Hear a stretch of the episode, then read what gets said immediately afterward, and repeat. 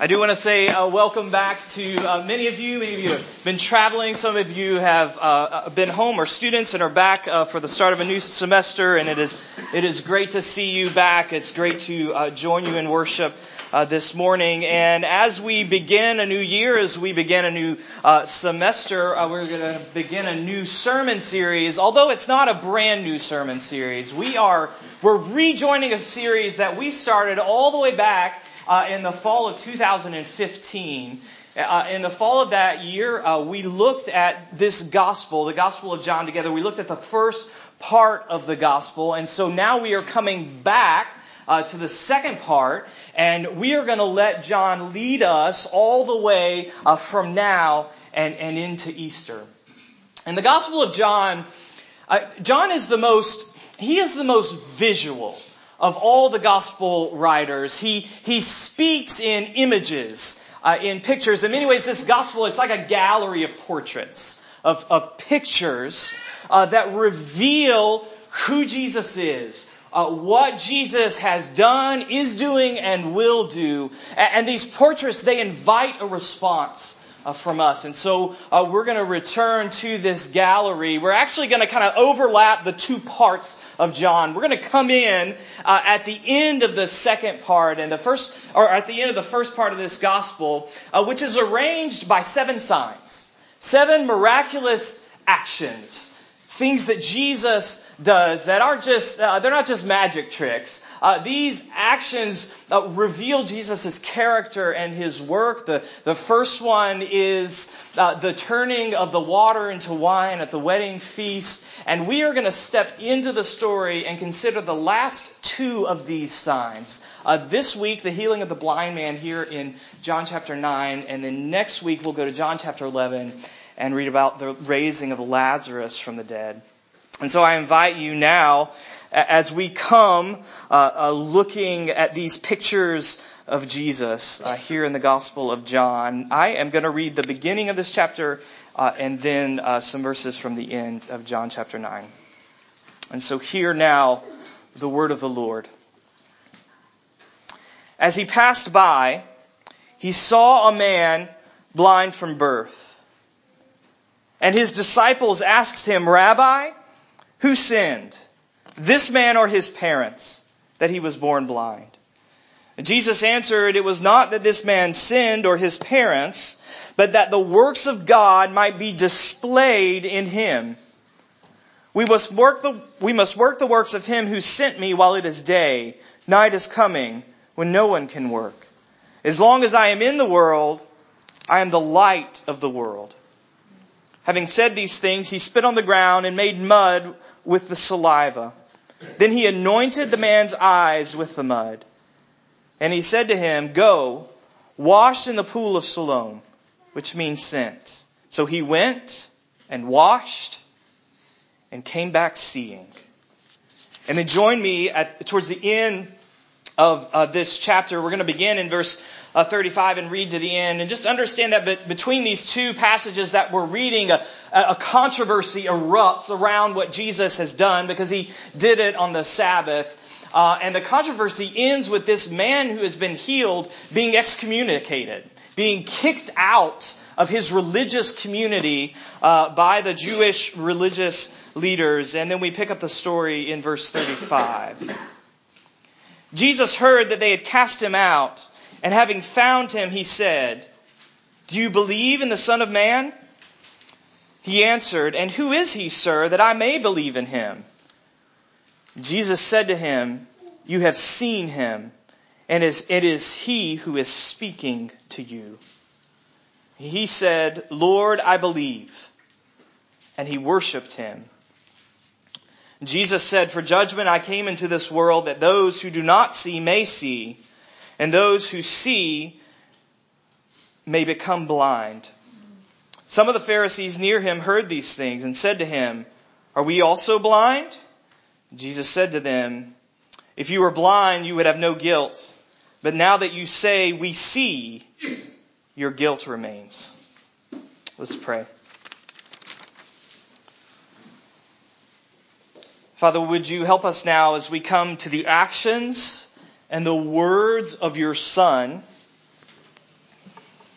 Would you help us as we uh, come to your scripture convinced that it speaks to us of your son, that it brings us to him and life in him?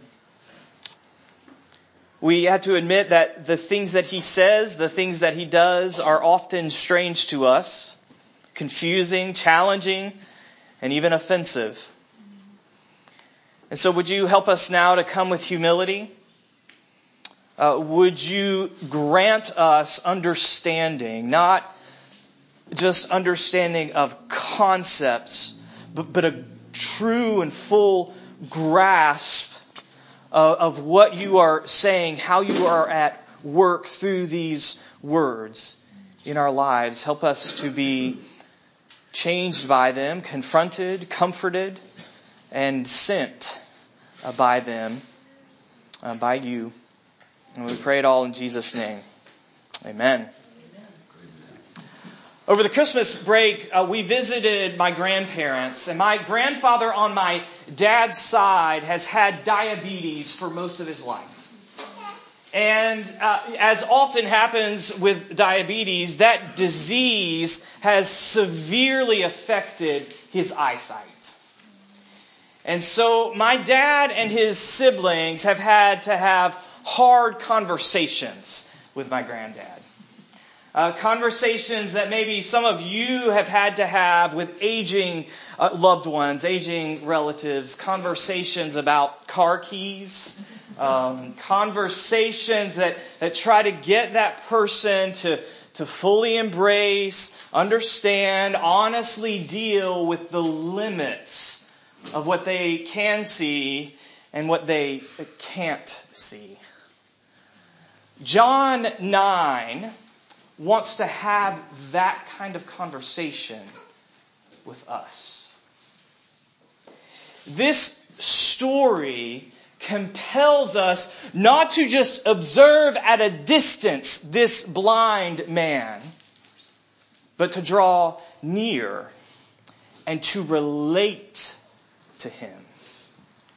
This chapter, this story has a con- wants to have a conversation with us about our most significant and dangerous visual impairment. The implication of this chapter is that without miraculous divine intervention, you are blind. We all of us are blind. Now, as it often happens with these types of conversation, that raises some confusion.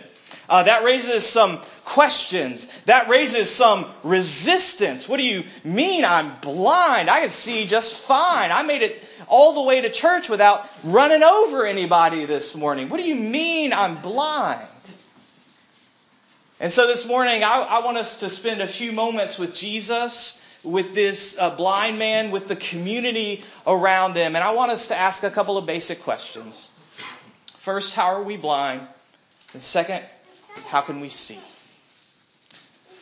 First of all, how are we blind? Do you notice how blindness immediately raises the topic of sin? The disciples see this blind man and they don't ask, why is he blind? They ask, whose fault is it? Who sinned? Whose fault is this blindness? And underneath that question is a theory. it, it is a theory of how life works. It's a, a view of how the world works. And, and it is not just an ancient theory. It's a very common theory throughout history. It is a view of the world that exists to this day. In fact, this view that the disciples had, they share with the sound of music. My daughter received a DVD copy of Julie Andrews' version of that musical for Christmas. And we watched it and I was reminded of the song that Maria and Captain Von Trapp sing when they finally confess their love for one another. Do you remember what they sing? They sing somewhere in my past or childhood, I must have done something good. Do you hear the theory? The theory is this present good experience is the result of past good behavior. The flip side is here in John 9, the disciples saying this present bad experience is the result of past bad behavior by this man, or well, he was born blind, so maybe his parents. And Jesus here and throughout his life dismantles that theory. Jesus stands in direct opposition to that view of the world.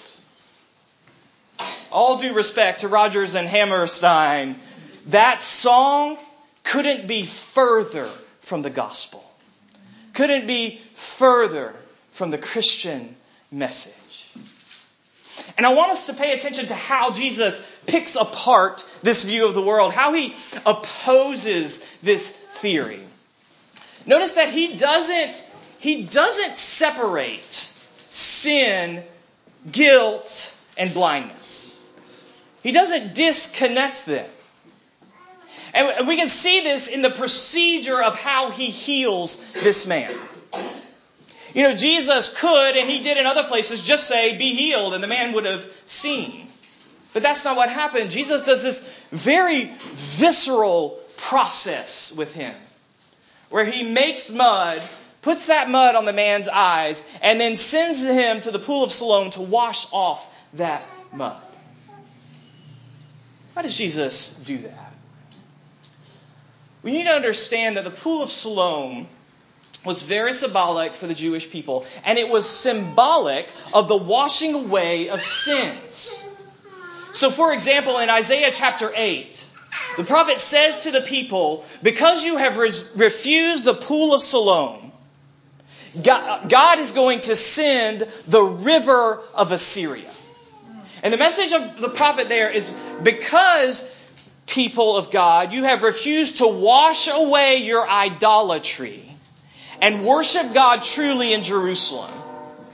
He is going to flood you, judge you with the empire, the armies, the defeat and exile of the Assyrians. So the pool of Siloam was representative of the washing away of sin, the washing away of idolatry, the washing away of immorality. What about the mud? Well, the mud has a connection to the biblical story even further back. The word for mud echoes the Greek translation of a word found in Genesis 2. When God reaches his hands into the dust, the dirt, the mud of the earth, and he forms Adam. He makes Adam from the dust of the earth. So when Jesus takes this mud and marks the man with it, he is marking this man as a son of Adam. And that mark has guilt associated with it. Jesus isn't saying, when he talks to his disciples about uh, this um, uh, this blindness not being a result of a specific sin of this man or his parents. He is not saying that this man is somehow purely innocent. No, he marks him with the guilt of Adam that needs to be washed away. And he does that not just for the sake of that man, but for the sake of his disciples, the sake of the community around him, and for our. You see what Jesus, as if, as he does this, as he spreads the mud on his eyes, he looks at us and he says, you aren't in a different category. You aren't innocent and him guilty. Or vice versa. You aren't somehow not needy while he is needy. You are in the same category. You belong to the same condition as this man because like him, you bear the mud of Adam. You bear the mark of Adam. You are born into the guilt of Adam. You share that same flawed, fractured human condition that this man shares. His blindness wasn't the result of a specific sin. It was the symptom of the larger, broken, flawed, damaged condition of humanity as a result of Adam's sin. Jesus is saying, You have the mud of Adam that needs to be washed away. And because of that condition, even if you have perfect physical sight, your vision is profoundly distorted. Your ability to perceive what is true about yourself, about God, about this world has been darkened. And darkened not with the ability to correct it with reading glasses, but darkened as in, you are blind. You are blind, in the deep tragedy of that blindness, the deepest tragic result of that blindness, is not being able to acknowledge it. It is not being able to acknowledge the depth of our need, the depth of our brokenness. That's why the passage ends with Jesus saying to the Pharisees, Because you say, We see, your guilt remains. Because you are unable to acknowledge the depth of your guilt your weakness and your need before God, you remain blind. But it's so easy to lose sight of that weakness. It is so easy to lose sight of that neediness. We're allowed, you know, we, we're okay with, with admitting that we're a little needy. But, but a neediness that we can manage. We have trouble admitting unmanageable, unruly neediness and weakness.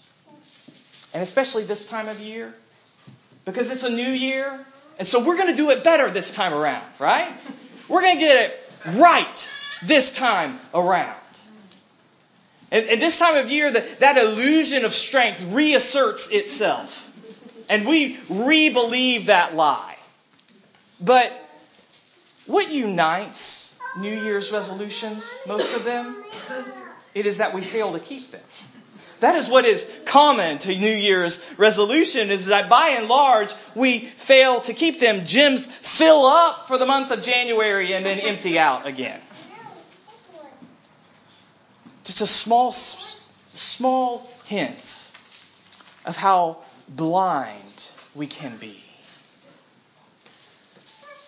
And it's not that resolutions are bad. It's not that a work at self-improvement is bad. It's just that no amount of self-improvement, even if we are successful at it, even if we go to the gym three times a week all year long and we make it and we keep the resolution, that act of self-improvement can still not meet the depth of our need the extent of our weakness. So I wonder if, if a better New Year's tradition would be for us is, is not to make resolutions, or at least alongside of our resolutions, uh, to visit a 12 step meeting. And even if we don't share the addiction, to confess with them, I am powerless and my life has become unmanageable. That is the kind of confession that Jesus wants to elicit from us here in John chapter 9. He wants us to feel the mud of Adam that blinds us and that must be washed off. A condition we all share, whether we have 2020 vision or not. But this story isn't just a diagnosis story. It's not just a story about the problem. This is, in the end, it's a, it's a healing story, right? It is, it is a story about a solution. And so we need to ask not only how are we blind, we need to ask how can we see? How can we see? And you know, at first pass, John 9 as a healing story, it seems to be bad storytelling.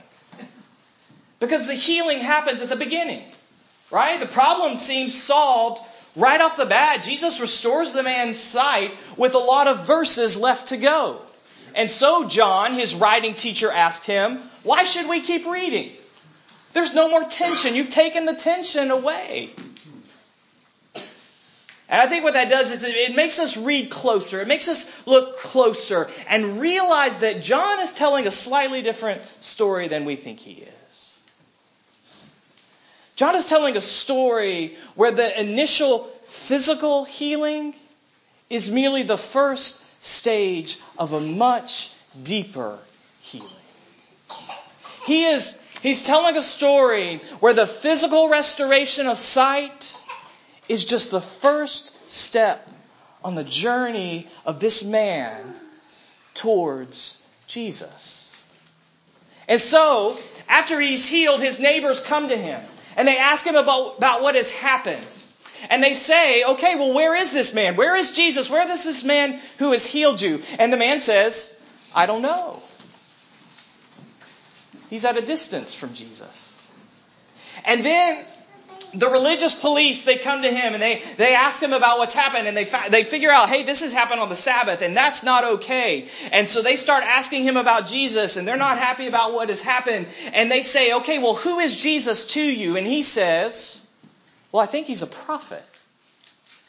He's, he's a little bit closer to Jesus.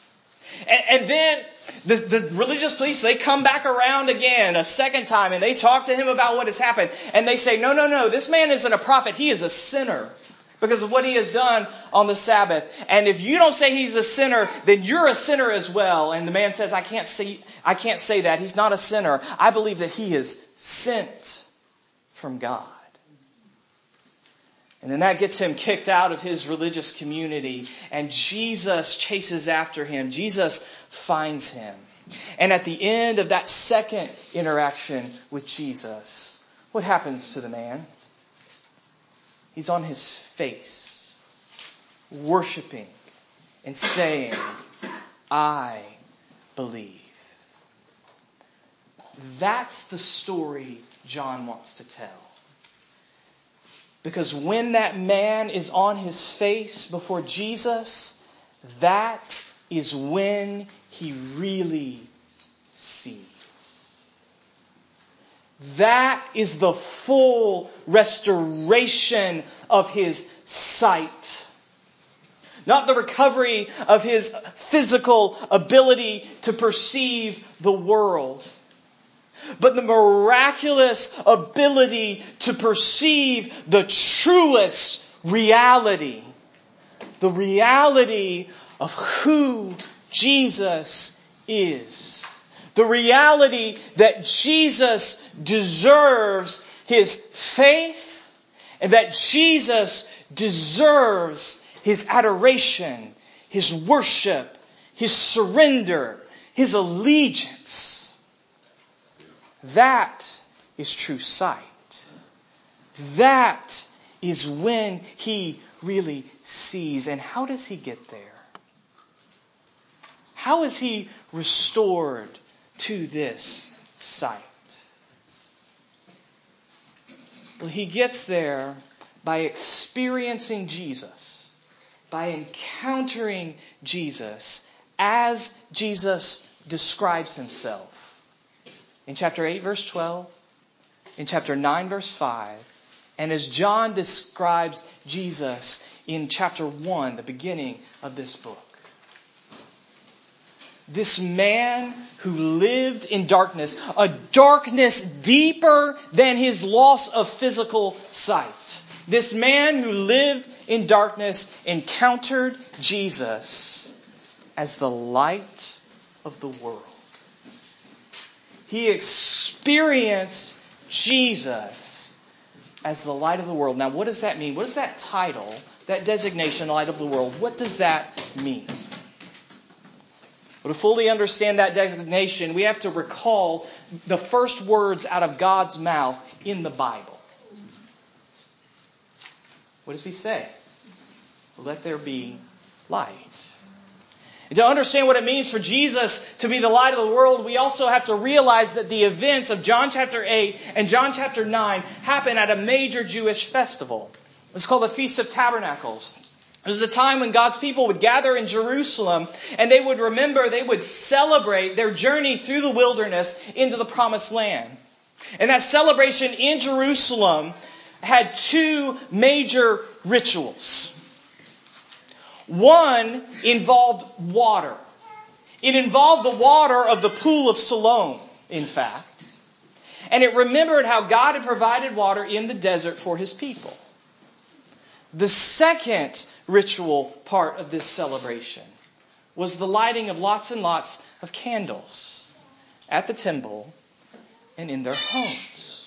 Remembering what? Remembering that God's own presence had shown up as light in the desert. Remember?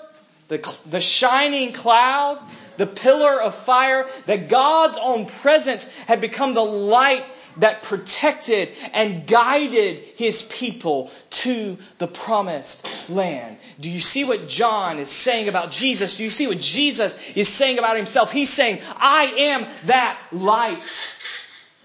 I am the voice of God that speaks into the darkness and that speaks the light that makes life possible. I am the presence of God showing up to His people for their guidance, for their protection, to lead them into the fullness of who they should be. Jesus is saying, I am that light. He was the light of the first creation, and He is the light of a new creation. He is God's radiance entering the darkness brought about by Adam's sin and overcoming that darkness. That's why as Jesus hung on the cross and took his last breath, what happened? Middle of the afternoon, darkness. Because Jesus not only came, but he entered the darkness. But then three days later, as the sun dawns, what happened? The tomb was empty. It's the light of a new creation. How do we see?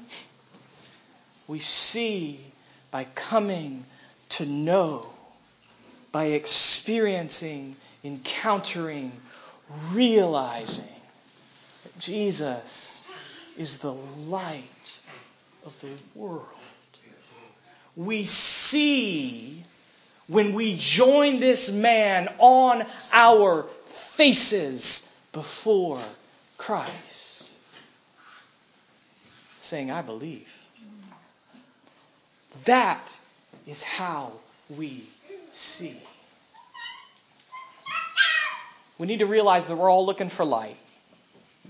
In our lives, we are all looking for light. It's not that just that we are in denial about our darkness. It's that we sense it and we try to, we try to solve it with lights that are insufficient. My youngest son, Sam, his greatest wish for Christmas was the wish for a flashlight.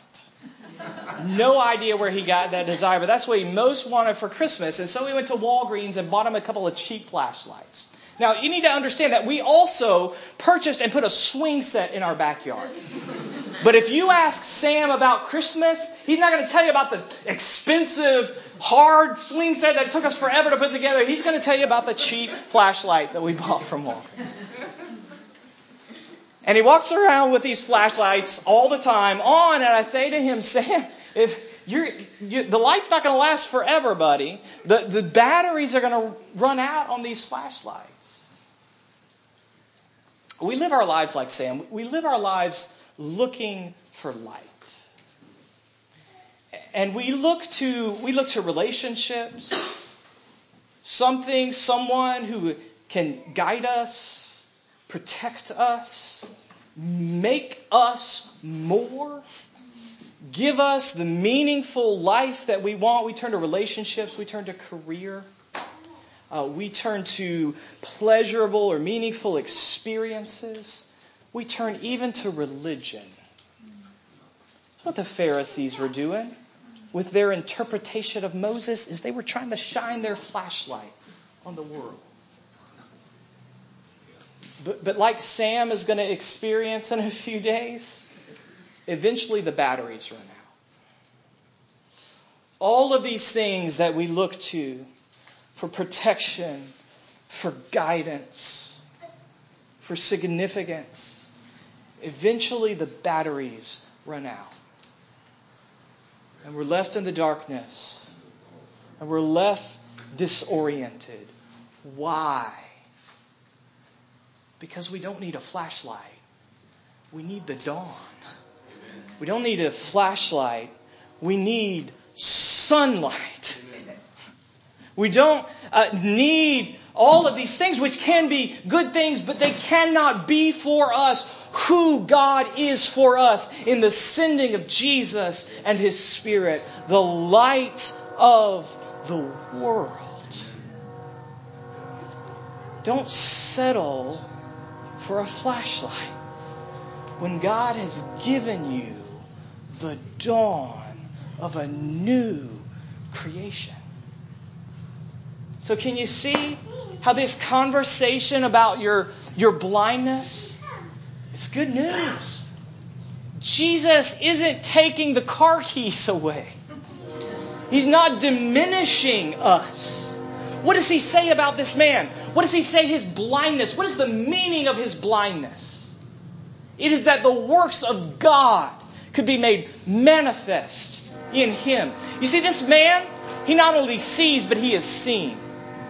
He not only comes to see, this man becomes the visibility of God at work, making a new creation through his Son and through his Spirit. Jesus does the same thing for us now as we worship him this morning. As we bow before him throughout this week, throughout this year. Jesus reveals to us that He is the light of the world. And He not only restores our sight, but He is making us into the visibility of God and the work that God is doing, restoring this world. So will you join this man who was blind on his face before Jesus, learning to truly see? Let's pray.